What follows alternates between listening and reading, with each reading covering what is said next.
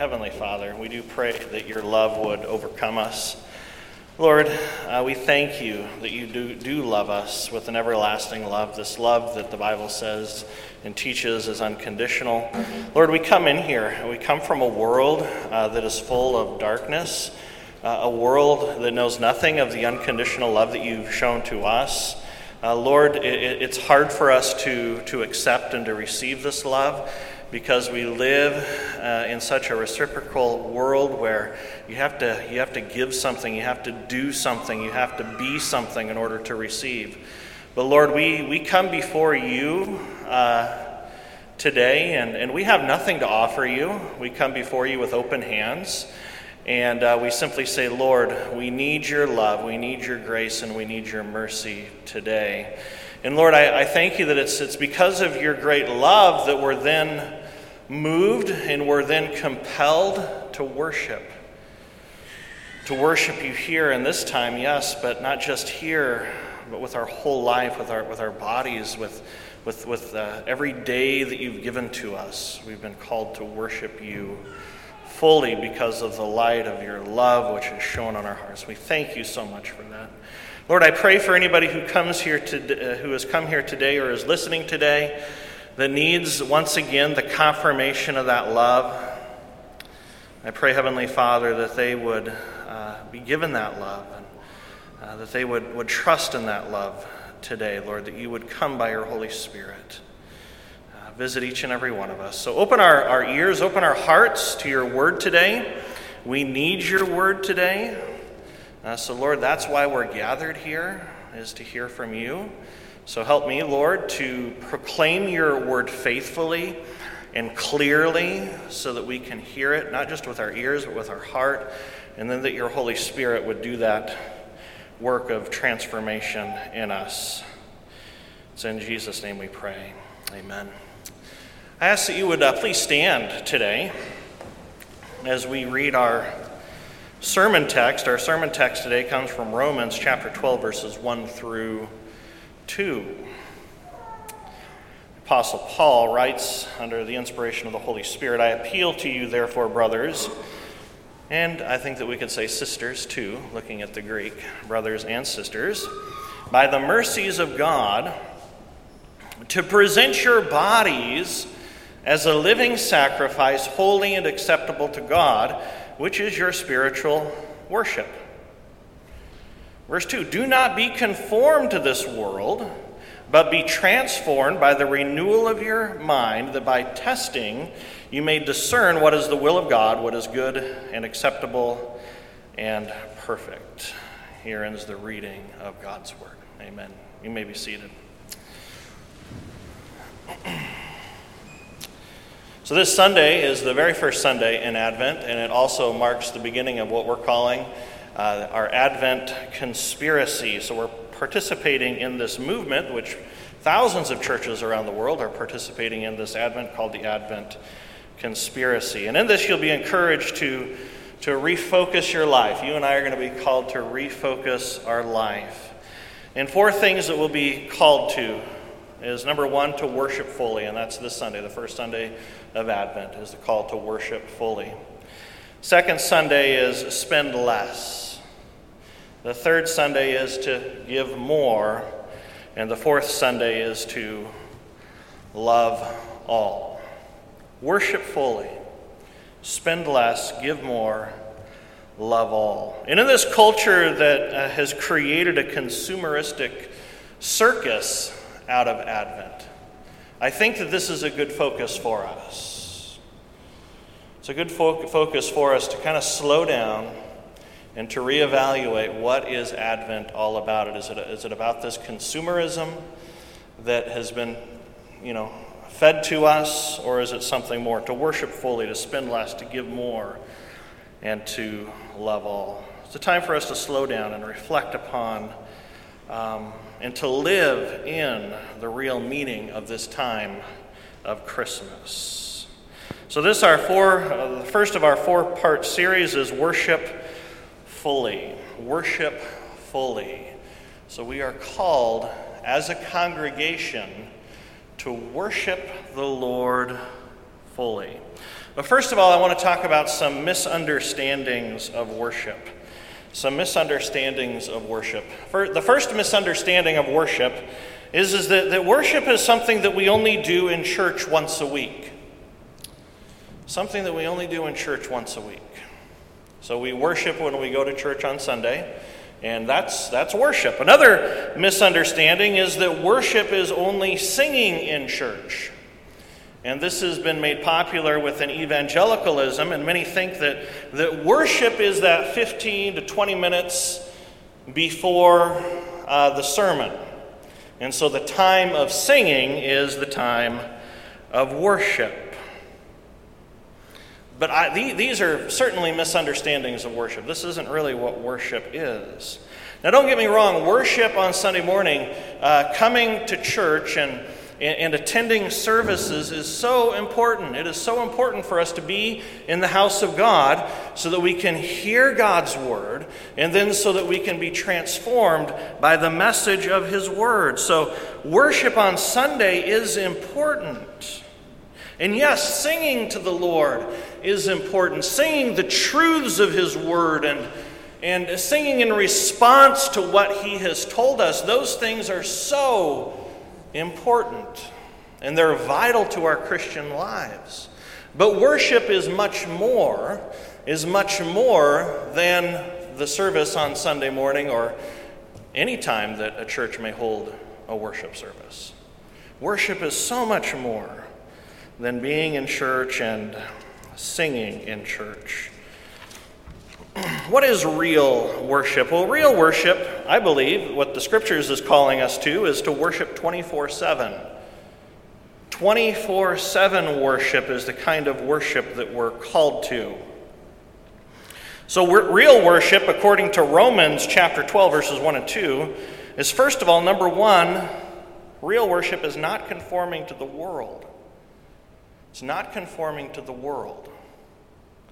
You see, the scriptures have called us to live a different life, to not be conformed to this world. Second, I believe that real worship is transformation of our thinking. This is what Paul is writing about in Romans chapter twelve, one and two, is transformation of our thinking. And I would say it's to think how. How is our thinking to be transformed? Well, I believe it's to be transformed into, the, into that we're to think like Jesus. And I say not, not only think like Jesus, but feel like Jesus, having the same compassion that he has, and, and then uh, living like Jesus. But anyway, so transformation of our thinking to think like Jesus. And the number three is living in God's will. Living in God's will. And how do we how do we live in God's will? Well, we, we know what God's will is when we open the scriptures. And so it's to obey his word. So real worship is to live a different life, not conform to this world, uh, uh, to think like Jesus, to be transformed in, in the way we think, and then to obey his word, which is to live in his will. So to live a life of worship, we've got to be a people committed to the Bible. There's no knowledge or understanding of what it really means to live a different life, to think like Jesus, or to obey his word, if we never open the scriptures and read the scriptures and study the scriptures and, and uh, pray the scriptures and memorize the scriptures. So real worship is to live a different life, to think like Jesus, to obey his will, and to be a people of his, really to be a people of his word. And how did this, this life, this, this life of worship impact the early church? Well, Pastor Tim Keller wrote an article, and this is from his research from a scholar of the early church, and he, he gives these five features that made the early church unique. Five things that made the early church unique, and I believe that we can look at the early church, and by looking at the early church, the church in the first century, uh, I, I believe that we, through doing that, can understand what it means to live a life of worship. So five features that made the early church unique. Number one, the early church was multiracial, and they experienced a unity across ethnic boundaries that was startling. Most churches in North America are very homogenous.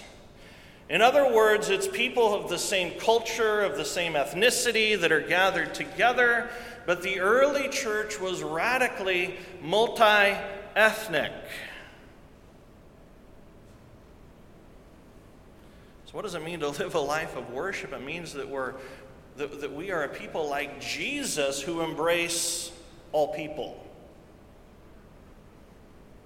We ought to be a church with an open door, but also a church with open arms to welcome all people, regardless of where they come from or who they are or how different their traditions might be from us. So the early, early church, number one, was a, uh, was a, uh, was multiracial and experienced unity across ethnic boundaries that was startling. And number two, the early church was com- was a community of forgiveness and reconciliation. They were a community of forgiveness and reconciliation. They didn't let the things that offended get in the way of, of unity. But rather, they were willing to forgive one another and to be reconciled to one another. Oftentimes, the, the church today is, is a church that's uh, seen as being uh, very uh, fractured and living in disunity. But if we're really going to live as a people of worship, we, we need to be a people of open arms, even to those who have offended us, to say, I forgive. And, and the unity of the body of Christ is, is vital within our lives. Then Tim Keller also says, number three, that the early church was famous for its hospitality to the poor and the suffering. The early church was famous for its hospitality to the poor.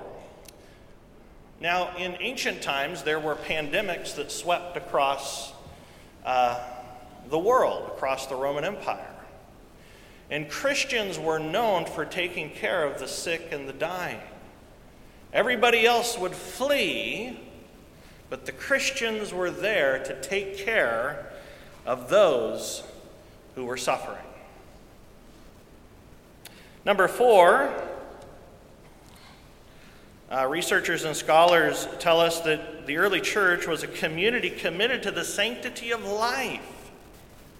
They were committed to the sanctity of life in a time where it was acceptable just to, to take your, your infant and even just throw your infant into, into the garbage. Christians were there to take these infants in and to raise them. So they were a community committed to the sanctity of life. And then number five, it was a sexual counterculture. In other words, the way that the world practiced their sexuality was not the way that the early church did. They lived according to God's word. So five features that made the early church unique. Brothers and sisters in Christ, this is worship. Worship isn't just what we do here on Sunday morning. Worship is a lifestyle that we are committed to living in the grace of Jesus Christ. But it's only the gospel of Jesus Christ that can cause such profound transformation that brings forth this sort of lifestyle of honoring God. And the early church was unique, but they weren't unique because they gathered in a building once a week on Sunday morning. That isn't what made them unique. Going to church didn't make them unique. It was their life. They lived a life of worship. They worshiped fully. Worship didn't end when they walked out of the church. The first Christians were unique because they worshiped the Lord with their whole life. How? Not conforming to the world. They lived a different life, transformed in their thinking. They thought like Jesus, and living in God's will, they obeyed his word.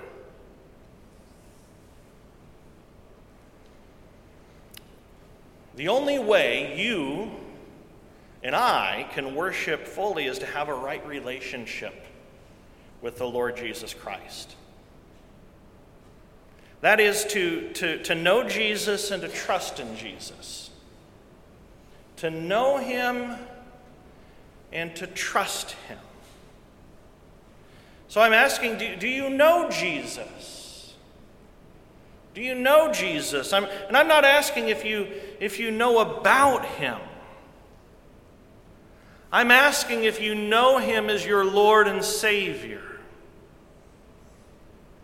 Are you knowing him to the point where you trust in him alone?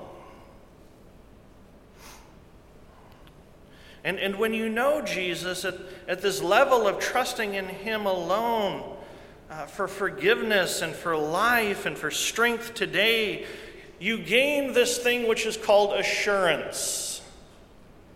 You have this assurance. You're not living, you're not living with, with this uh, Uh, confusion or, or with this um, fear in life. I believe so many people are living with fear and confusion in life, but when you know Jesus and when you're trusting in Jesus, you have assurance. You can have assurance in God. And, and, and really, it's hard to worship a God that you have no assurance in. If you can't be assured that, that, that this God is going to come through for you and fulfill his promises for you and that he's going to do what he says, it's hard to worship him. People are longing for assurance. And, and the God that we worship with our whole life, that we worship fully, is the God who we can be assured of, but not only can we be assured of him, he gives us assurance in him. Assurance of what? Being assured of his unconditional love. And I pray that today you have that assurance of his unconditional love. How can you really worship a God that doesn't know you and then at the same time love you? God, he, he knows you. He knows everything about you. And he loves you unconditionally.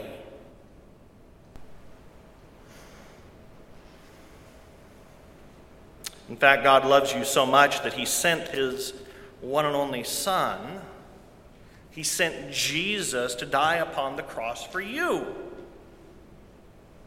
He didn't send Jesus because you deserve Jesus. He sent Jesus because he knows you. Get this, he sent Jesus because he knows you.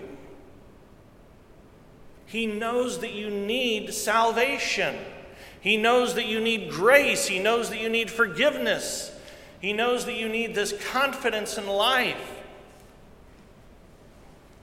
God sent Jesus because he knows you. And he loves you. You and I, we need Jesus because our sin has caused us to become a broken people, a people separated from God, a people Uh, who, who worship all the wrong things. And, and as a result of worshiping all the wrong things, we certainly do not live with assurance in life.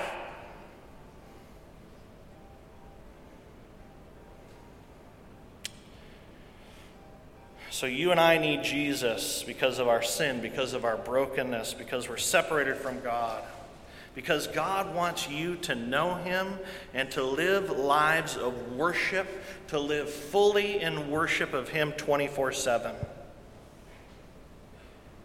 And how can we not live a life of worship for God who loves us this much? That loves us so much that he sent his one and only Son, Jesus Christ. How can we not worship this God fully? Not just on Sunday, but twenty-four seven. How does a person enter into this relationship with God through Jesus?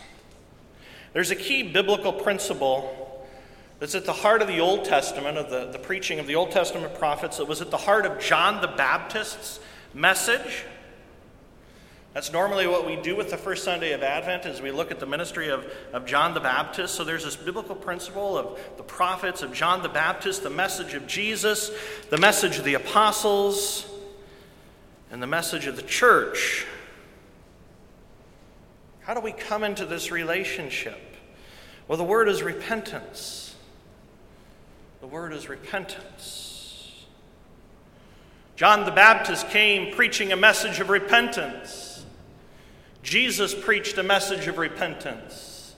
The apostles preached a message of repentance. You see, you'll never experience this love and this assurance and this acceptance, this relationship of knowing and trusting Jesus apart from repentance. So what is repentance? Well, number one, repentance is being confronted with the reality of your lostness and brokenness without Jesus. Repentance is being confronted with the reality of who you are apart from Jesus. That you are a broken and a lost person apart from him. So repentance is being confronted with the reality of our loss. That's something that we all need every single day. I think within evangelicalism, we, we think that's, oh, it's just a one-time thing. Now, this is something that Luther says that we live in daily. It's to be confronted of the reality of our sinfulness, our lostness, and our need. And then number two, repentance is trusting in Jesus. It's trusting in Jesus. It's being turned from the worthless things of this world and to, and to be turned by the Holy Spirit to trust in Jesus alone. You see, you and I are called to be turned away from all the stuff that is opposed to the very nature of God. We're called to turn from those things that are distracting us from worshiping God twenty-four seven. So what is it that's in your life right now that is distracting you? That, that, that's pulling you away, that, that's, that's trying to get your attention to focus in the wrong direction? So that you're, you're not worshiping fully. You're not worshiping twenty-four seven as Romans one or twelve, one and two teaches.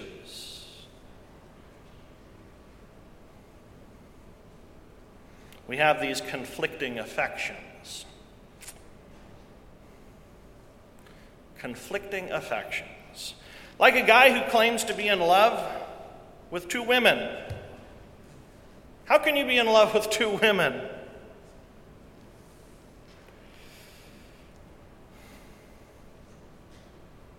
Therefore, repentance is required. And the Old Testament prophets, they, they compared um, our, the, these hearts that we have that are, that are uh, distracted from God and are going towards uh, these things which are not God's, but we think are going to fulfill us in life. Uh, the Old Testament calls it idolatry. And what does the Old Testament compare idolatry to? To unfaithfulness, to adultery. So my heart, it's pulled in this direction. And my, and my affections are directed towards this thing, which is not God. And I begin to trust in this thing for, for assurance and security in life. And the Bible calls it infidelity. So repentance is required. True worship is impossible apart from repentance. We are called to repent when our hearts are torn between two, between two gods, one that is not God and the true God. When earthly things become more important to us than God, we're called to repent and to trust in Jesus alone. So the call is to repent and to believe the good news. To repent and to believe the good news of the gospel. That there is unconditional love, and that there is forgiveness, and that there is power, this power of daily grace that is given by this God who loves us. The Gospels, in Matthew chapter three, verses one through three, we read about John the Baptist. In those days, John the Baptist came preaching in the wilderness of Judea. And he said, "Repent, for the kingdom of heaven is at hand. For this is he who was spoken of by the prophet Isaiah when he said, the voice of one crying in the wilderness, prepare, prepare the way of the Lord, make his paths straight." And may the message of John the Baptist ring true in our ears today, and may we heed his message to repent, knowing that the kingdom of heaven is at hand. Knowing that, that, this, that this message that John the Baptist, the one that he was speaking of, is, is he who was spoken of by the prophets. To worship the Lord is to walk in daily repentance. To live in daily awareness of our brokenness, our brokenness without Jesus, and then to trust in Jesus alone. And without repentance, at best, our worship would be once a week for one hour. But when we daily walk in the gracious gift of repentance, God's grace moves us to worship with our lives, to be turned away from these things that are distracting us so that we can worship our lives fully. To worship with our voices, yes, and with our hands and feet and our whole life for a world that's walking in the darkness. So Paul's message from Romans twelve, one through two, "I appeal to you, therefore, brothers, by the mercies of God, to present your bodies as a living sacrifice, holy and acceptable to God, which is your spiritual worship. Do not be conformed to this world, but be transformed by the renewal of your mind, that by testing you may discern what is the will of God, what is good and acceptable and perfect." Let us pray. Lord, we thank you. We thank you for your word today. And I pray, Heavenly Father, that by your grace and by your mercy, by this unconditional love, that your Holy Spirit would cause us to recognize our need for you, our brokenness, and then that your Holy Spirit would create faith to trust in you alone as our Savior. That our hearts would be turned towards those things which bring honor and glory to you, not just in this service, but with our lives, lives lived for your glory and for your honor twenty-four seven. It's in your name we pray. Amen. Please stand as we sing, "Come Thou Long-Expected Jesus."